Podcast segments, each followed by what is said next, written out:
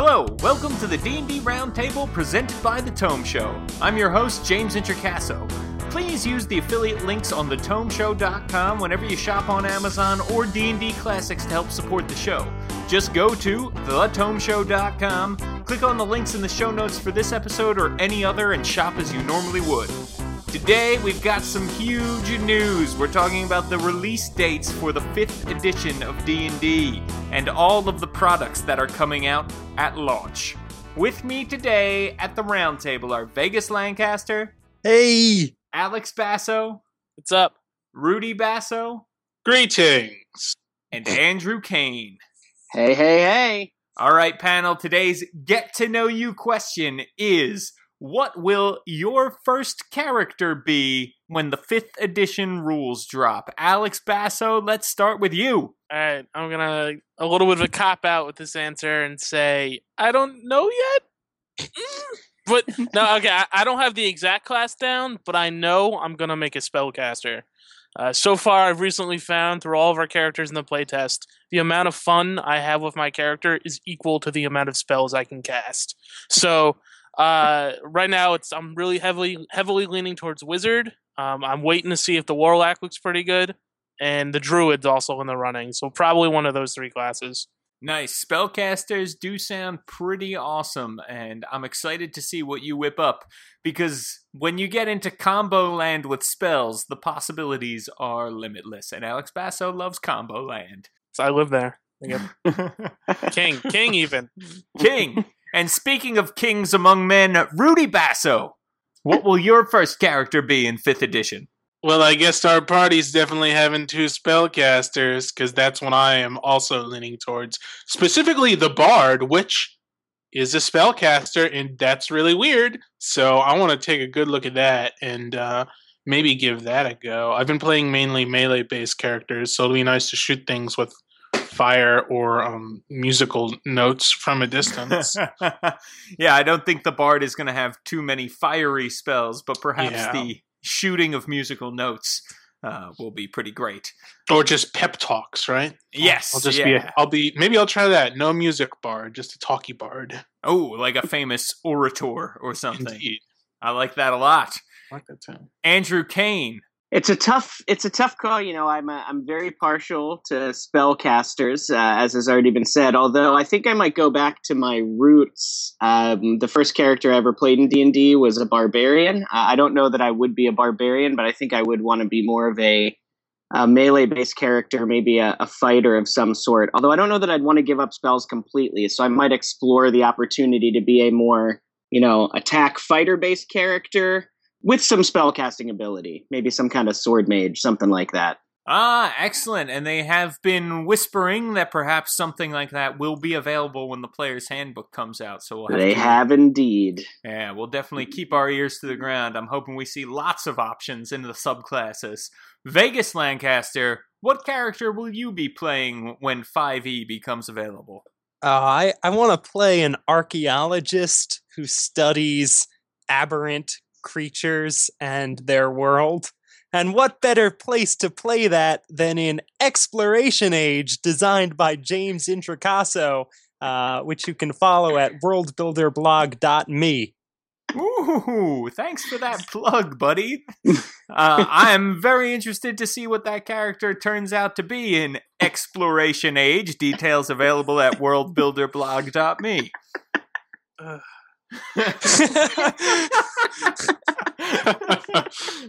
okay, so guys, let's get right into it. First thing I need to do is correct myself because we've been talking about this as 5e for the beginning of the podcast, but really they're taking out the addition word at launch for this new product and they're just calling it Dungeons and Dragons. They're not giving it an addition uh, attached to it officially in the title of the product. I believe people will still refer to it as the fifth edition because there were four before it, and that's how you number things in the world. So, I think that that's really interesting that they're really sticking with this. This is going to be the edition that brings all editions together. Uh, but let's talk about what is dropping first. So the first thing that's going to come out, it looks like on July 15th, we're going to have the Dungeons and Dragons starter set, which is going to be available in your local game store. You can already pre-order it on all your various internet sites. If you're going to shop on Amazon.com, go to the Tome Show and use the affiliate links. Uh, it retails for about 20 bucks here in America. It's got uh, 96 pages and it takes you through. It looks like it's going to be a, a nice little adventure and gives you some startup rules to play. In addition, there was an announcement that the basic D&D rules are going to launch the same day and those will be a free PDF download and that's about 15% of the monsters manual, 15% of the DMG and 15% of the player's handbook. It's going to include your basic races, human, elf, dwarf, halfling, and it's going to include your cleric, fighter, rogue, and wizard classes, and one subclass for each, all the levels 1 through 20. That's pretty awesome that you're going to be able to get all of those things for free. You can play within the adventure in the starter set or go out from there. So, all of this stuff is a lot of exciting news. We know we're going to see more stuff coming later on, but initially, we get free D&D we get an adventure at launch that comes with some more quick start rules. Sounds pretty awesome. Alex Basso, how you feeling? Feeling great. Finally have a date. Good rhyme. Uh, yeah, no, it's exciting. Uh, it is a little surprising seeing all the books, you know, being released, uh, you know, separately, months apart. I mean, uh, my biggest excitement is uh, we're probably gonna talk more about this later. Is the entire uh, free PDF, the free basic PDF. Um, but I, mm-hmm. I guess one disappointment is the fact that they're, since they're being released far apart, and uh, the starter set, you know, we're going to start playing in July, but it's really unlikely to have the classes I want to play.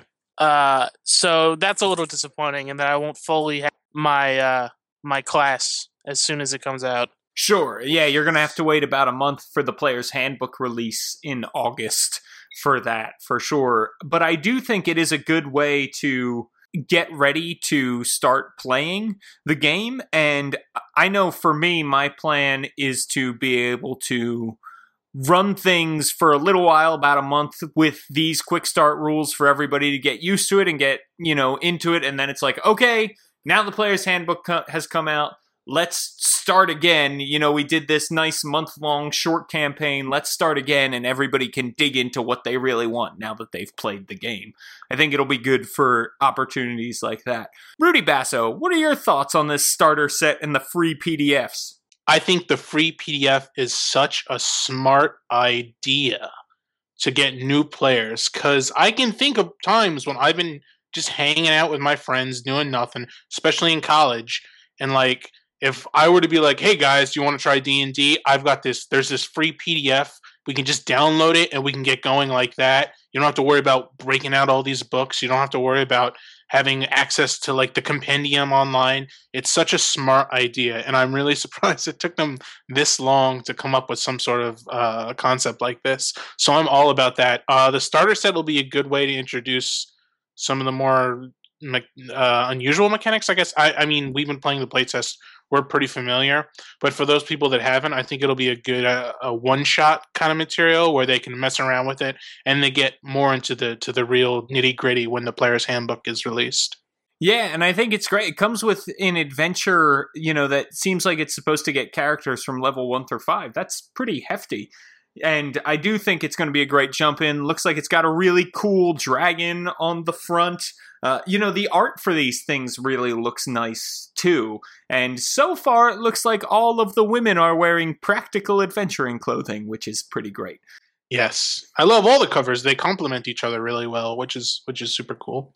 Right? Yeah, the branding looks cohesive, which I think is a really nice thing about it. They all have similar art styles. Andrew Kane, how you feeling about the starter set and the PDFs? I'm feeling good. Uh, I am. I, I, have to agree with uh, both Alex and Rudy. They made great points. I, I, I do think it is a little bit of a bummer in the sense of since these things are in a staged rollout. Uh, if you are depending on what kind of character you want to create, you might have to wait a little longer to really delve into that, which is always a little bit of a bummer, but not the end of the world. And I agree with Rudy, uh, particularly about uh, making it free and getting it into uh, new players' hands. But I also think the great idea is that it could also get put into old players' hands in the sense of, you know, as we've noted, there have been several editions before, and this edition is supposed to kind of bring in all the best parts and all these, you know, kind of memorable touchstones. And for those who have been away for a while and aren't willing to immediately commit to buying the new books and reading through it all, they have an opportunity to look through it um, and see if it's something that they might come back to or want to explore a little more. And I think they were smart not only in making it free, but also in the characters, uh, the classes, and and races that they have set up. Because I think it harkens back to our kind of previous podcast about iconics. I think the things that they've chosen are some of the things that immediately come to mind when people say D and D. Uh, so I think they're on the right track. It's very promising. Yeah, I think with the things that you'll have at your fingertips, right, you could make a Lord of the Rings style Fellowship of the Ring party. Uh, you know, for the most part, uh, Ranger class excluded, of course. But I think all of those things are good for people to see because that's sort of when you think iconic D and D, you sort of think Lord of the Rings, and this is going to have all of those things that were in the first edition and hopefully draw in the old players as well and say, hey, this this could be for me too, you know, and maybe it's time to put down those first edition books and try something new. Looking at you, Grognards. Vegas Lancaster, what are your thoughts on the starter set and the PDFs? Uh, I guess since so far for this whole podcast, we've sounded like a commercial for the starter set and the new books. Uh, I'll I'll I'll say some negative stuff.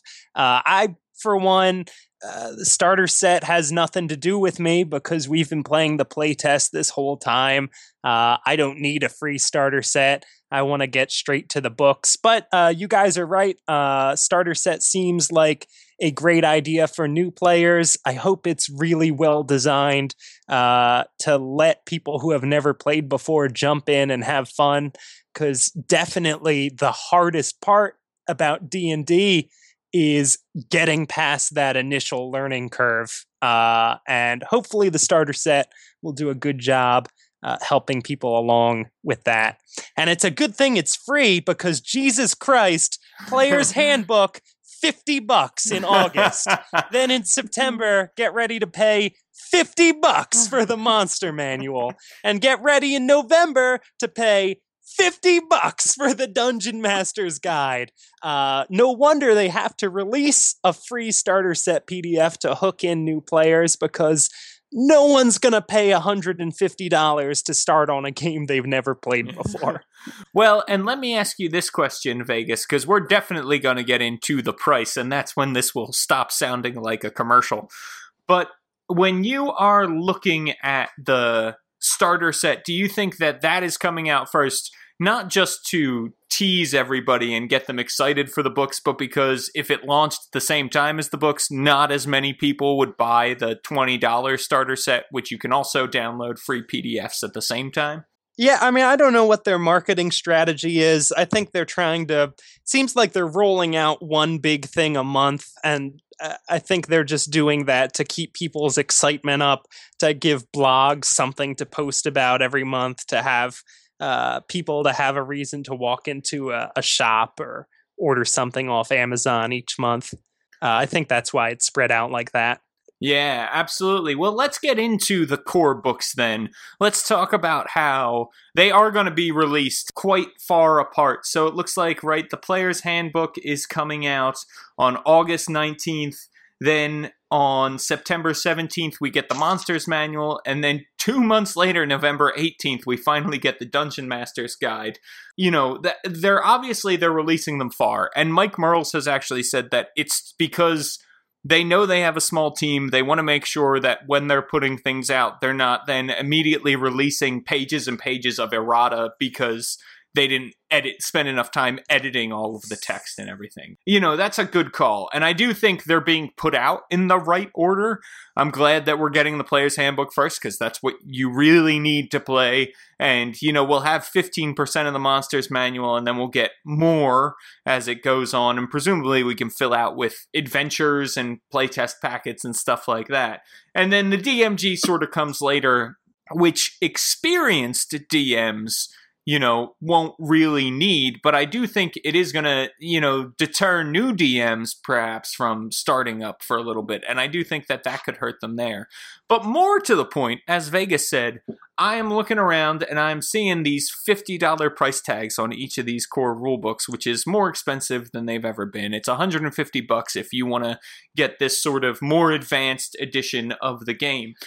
But I'm also looking on Amazon uh, and as of right now, if you were to pre-order, the starter set is twelve sixty five. The player's handbook is twenty nine ninety seven. The DMG is forty three ninety eight, and the monsters manual is thirty five oh one.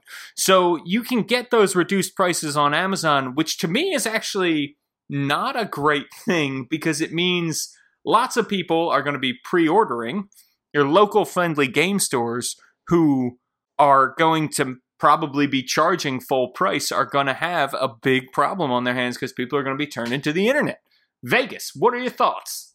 Uh, exactly what you just said. If people are buying the books off of Amazon instead of buying them from their local game shops, uh, you're missing an opportunity to uh, develop communities of players in your local game shops, which is, uh, I think, a really big deal for nerd games. Uh, you know, the local game shops that promote and push Magic, uh, the Gathering cards, and uh, uh, have tournaments and and games in their shop. Uh, they do that because uh, Magic cards is a big source of revenue for them, and that's what keeps the community going and uh, uh, brings new players into it. And you would hope, or I would hope, that local game and comic shops are bringing new players into D and D. Uh, and if they are penalized by be- not being Amazon or not being online uh, providers, uh, they might not be incentivized to do that. Yeah, yeah, you are absolutely right. Alex Basso, what are your thoughts? I mean, yeah, I mean, I agree pretty much everything you said, but I mean, I, hasn't this really just been the case for a while now? Like, even with uh, fourth edition, I mean, pretty much anything you could get on Amazon. So, I mean, it is disappointing to uh, you know, to see this this continue. But I, I don't see how it would stop. You know, they they'd have to really even you know if it was thirty dollars, then Amazon be selling it for ten or something. It's just uh, it's a reality that unfortunately they're gonna have to keep continuing to deal with, and uh, hopefully the game stores can you know s- stick with it, not close down. Yeah, that is a good point. That is always the case with Amazon, which is why you're not just seeing game stores close down, but bookstores everywhere. Yeah yeah. beginning to close, you know? Um, and it is the everything store, so I do think Wizards is wise to be selling there because they probably just wouldn't be able to sell as many books. Um, but it is it is disheartening. I I do encourage people to, if you can, find your games local game store and buy from there if you are able. Uh, Rudy Basso, what are your thoughts? I think it works that way with everything that local game stores sell. You know, if you want to buy something from your local game store, um, you're going to have to go in saying, well, I'm going to pay for more, or I'm going to pay more for this because I can go online anywhere and buy board game miniatures for a war game, anything like this at a cheaper price. I don't know that this is something out of the norm of them being undercut by online pricing. I think it's just the nature of the business these days. Yeah, yeah, that is absolutely true. How do you feel about paying fifty dollars in general for a D and D book? Oh, I think it's outrageous.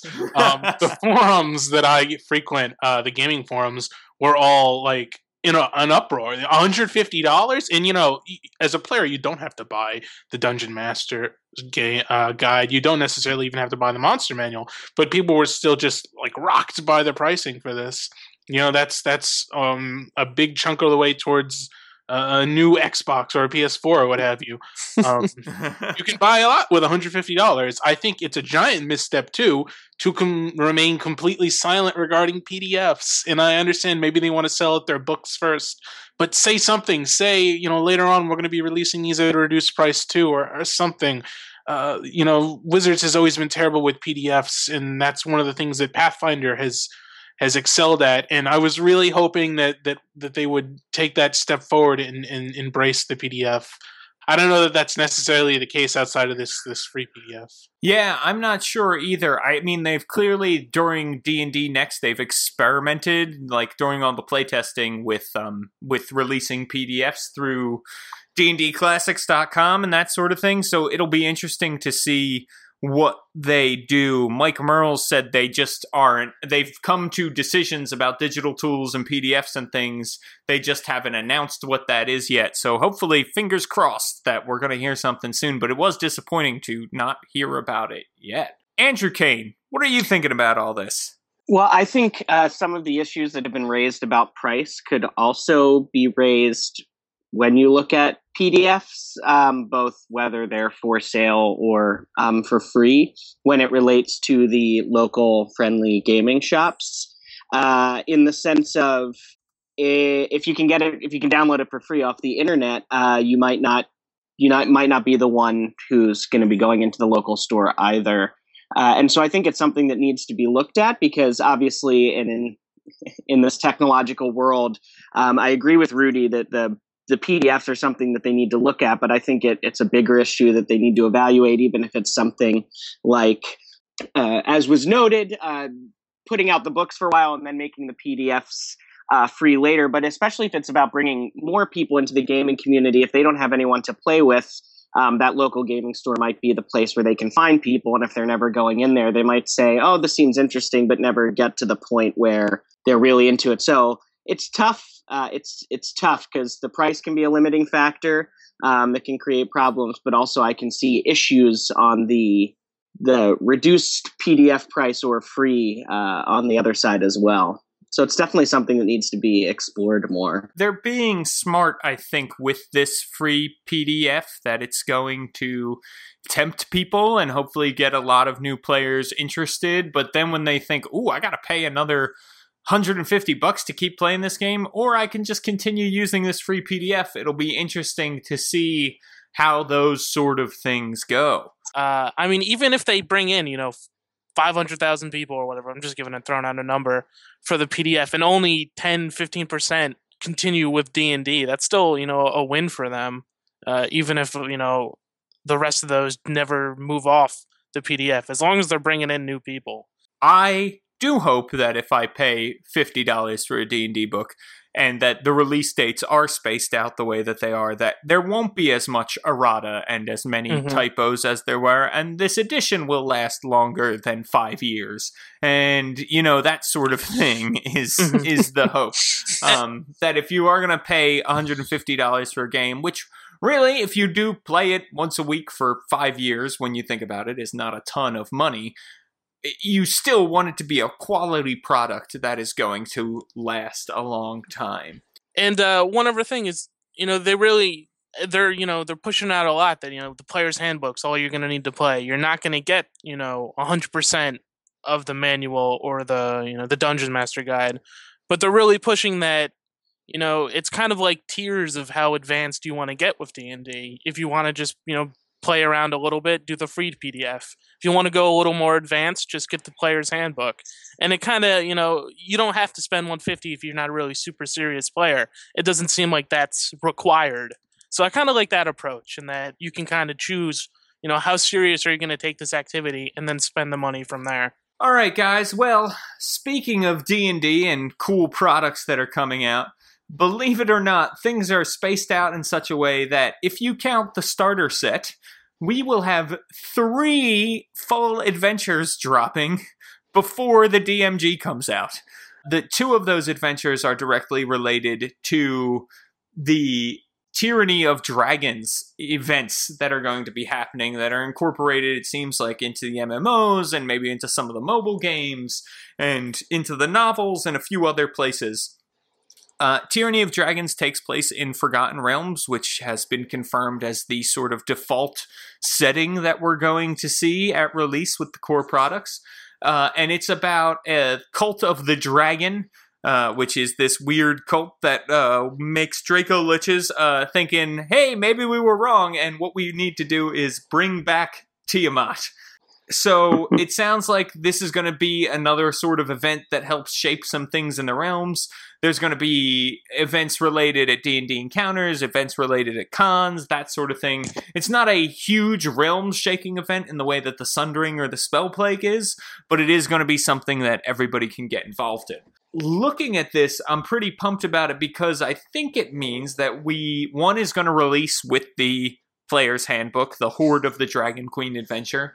The other one is going to release between the Monster Manual and the Dungeon Master's Guide. I think a lot of people are going to pick up that first adventure, Hoard of the Dragon Queen, because they're going to want more monsters and traps and things that they're not going to have because they don't have the monster manual and, D- and DMG. And they're going to be able to pull from that adventure if they're not going to run it as is. Other people may want to run it as is because they don't have the mechanisms they want to to build crazy encounters and stuff and they can just use everything within there. I'm pretty pumped about this. Along with this, they're also going to be releasing some WizKids minis that uh, look really interesting. Uh, looks like there's going to be definitely dragons related, and they're all sort of creatures that are in these adventures. And then there are also going to be a lot of hero minifigs that you can buy. Some are random booster packs, others are you know exactly what you're getting, clear plastic, you can see the miniatures inside. And hey, there's a new Drizzt fig. So, looking at all of this cool stuff that's coming out for Tyranny of Dragons, how do you feel, Alex Basso? Uh, feel good. Drizzt, Drizzt figurine, yeah, that, that's that's my number one. no, but uh, no, it's definitely you know I love dragons. I love any story that focuses on dragons, um, and I love that it's not going to be a super major uh, spell plague equivalent uh storyline. So I mean, it, it's going to be hopefully a, a pretty good story to start with. I don't think we'll be playing much in it, but um you know, we'll probably do the first adventure, and uh, yeah, it's dragons. But uh, you know, one thing I do see, it's a little spoilers here. Uh, looks like Tiamat's probably going to rise. You're not going to prevent it in the first story. You're going to have to stop him later. So uh, that's disappointing. Yeah, no, the art does look like it has a uh, a big picture of Tiamat Yeah. in the Rise of Tiamat PD uh, uh, image here. So uh, that is that is a pretty good indicator. That is also, by the way, a really cool picture of Tiamat. Yeah. Um, Vegas Lancaster thoughts. Yeah, I mean, I was uh, I was clicking around on the Wizards website, and my first thought, looking at the player's handbook, monster manual, and dungeon master's guide, was what? No dragons on the cover of the Dungeons and Dragons books? And then I looked down and said, "Oh, there's a lot of dragons on these other books. Uh, it's all dragon themed. I love it. Um, uh, you know, are they going to be good? Probably. Hopefully, Hoard of the Dragon Queen, uh, the first adventure they're releasing, is going to be uh, a real fun story, and uh, everyone in the world will play it, and it'll be one of those things that we look back on and have a shared communal memory of. Yeah, I do think that'll be like the keep on the Shadowfell, you know, that a lot of people played in 4E uh, when it came out. Because that was one of the first products released and people were hungry for something. So yeah, I'm excited to see. I'll be honest, it's it's strange because a lot of the D&D Next playtest encounters adventures that have come out eh, they've been trying a lot of new stuff with and it has not always succeeded in fact some of the adventures i would say are pretty terrible but i am wondering what they've learned and what they're going to implement and i'm hoping that it's not pretty terrible but it's pretty great and that they've learned a lot uh, rudy basso thoughts Uh, I'm not a big fan of cults. I think they're kind of lame. Um, it's annoying they never want to surrender. They always want to die for their god or whatever. And, uh, that's true Very I don't want to kill, man. You're forcing me. But um, overall, I, I am excited for all the crossover. That's what's really appealing to me. I'm a big fan of the Neverwinter MMO. I think it's a really great game.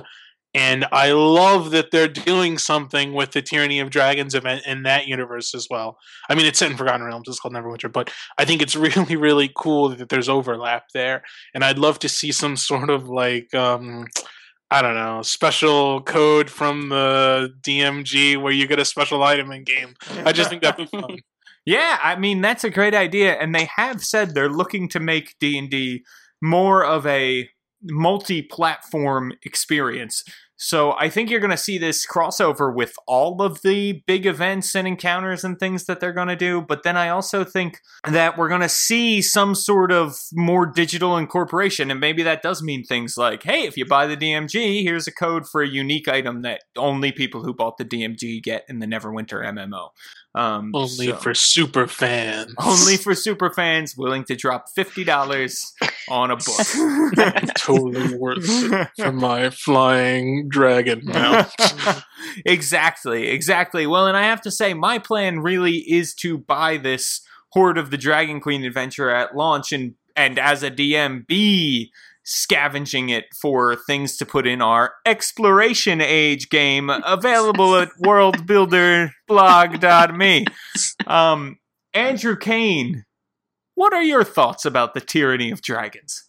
First of all, I don't even know what this exploration age stuff is everyone keeps talking about, but uh seems cool. So I think I'll check it out over at worldbuilderblog.me. But anyway, back to What is Tyranny this a of Dragons. commercial for again? I think that uh, Wizards is being pretty um, intelligent about how they're approaching all of this, and I think it's interesting because we're seeing a lot of different things happen here. So, as they're building this edition, they're talking about you know bringing in all these different elements, you know, the addition to for all editions, all that stuff. But I think they're also responding to the world that's out there now, and so what we just touched on being a multi-platform type uh, situation so that those who are interested in the different aspects of this kind of bigger world have the opportunity to engage it in different ways. I think that's really intelligent. I think it's a good way of uh, pulling people in who might really like the Neverwinter MMO and want to get involved. You know, they might say, "Hey, this is really interesting," and then branch out in a different direction if they haven't already done that, et cetera. And so, um, I think they're they're being as smart. I also think it's uh, an interesting story. I think it's one that can engage people and putting it out in the way they're doing it, since they are spreading out um, the three core rule books, is a smart way of you know, as you've already said, James, you're going to be mining that material um, so that we, you can hit the ground running and other things you want to do. And I think they're probably thinking about those things. Experienced DMs and players will be able to use that stuff, but pivot to other places so that they don't have to just, sit around waiting, doing this one thing while they wait for the other core rule books. But they could do that if they wanted to. So I think it's a really intelligent play on their part. Uh, and I'm interested to see how it all pans out. All right, well, guys, I think it's about time to wrap it up. But before we go, Vegas Lancaster, where can people find you? Oh, if you're in the Philadelphia area and you're a big old nerd, I'm going to be doing stand up comedy at Wizard World Philadelphia's Comic Con, uh, uh, June, I think, 20th. Uh, I think it's the Friday of the convention with plus two comedy. Nice, nice. And are you on the Twitters? Uh, at Vegas Lancaster on Twitter. Nice, nice.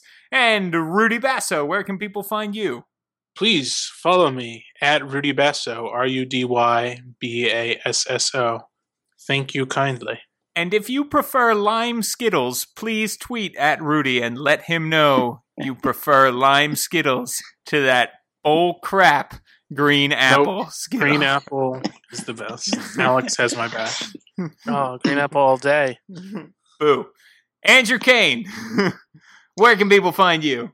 You can find me on Twitter when I do occasionally tweet at Kavalier Kane. That's K A V A L I E R K A N E. Love to hear your thoughts on whatever, but uh, prepare for blast off. Excellent. And guys, if you have a question or a topic you'd like us to discuss on the roundtable, you can reach out to me on Twitter at James Introcaso. That's at J A M E S I N T R O C A S O. Or you can leave us a comment on The Tome Show's website at thetomeshow.com. Or you can reach out to any of these three gentlemen in the way that they have expressed. Alex Basso cannot be found on the internet. And uh, one final shameless plug check out the blog, that is all about the new world I'm building called Exploration Age. It's for 5th edition. It's at worldbuilderblog.me. Okay, everybody, thanks for listening. Thanks to Alex, Andrew, Vegas, and Rudy. Also, many thanks to Jeff Greiner for letting us join the Tome Show lineup. Our theme music, which you're listening to right now, was composed by Eric Michaels. Don't forget to go to thetomeshow.com and use the affiliate links whenever you shop on Amazon or D&D Classics to help support the show. Keep on rolling and keep on listening to the Round Table.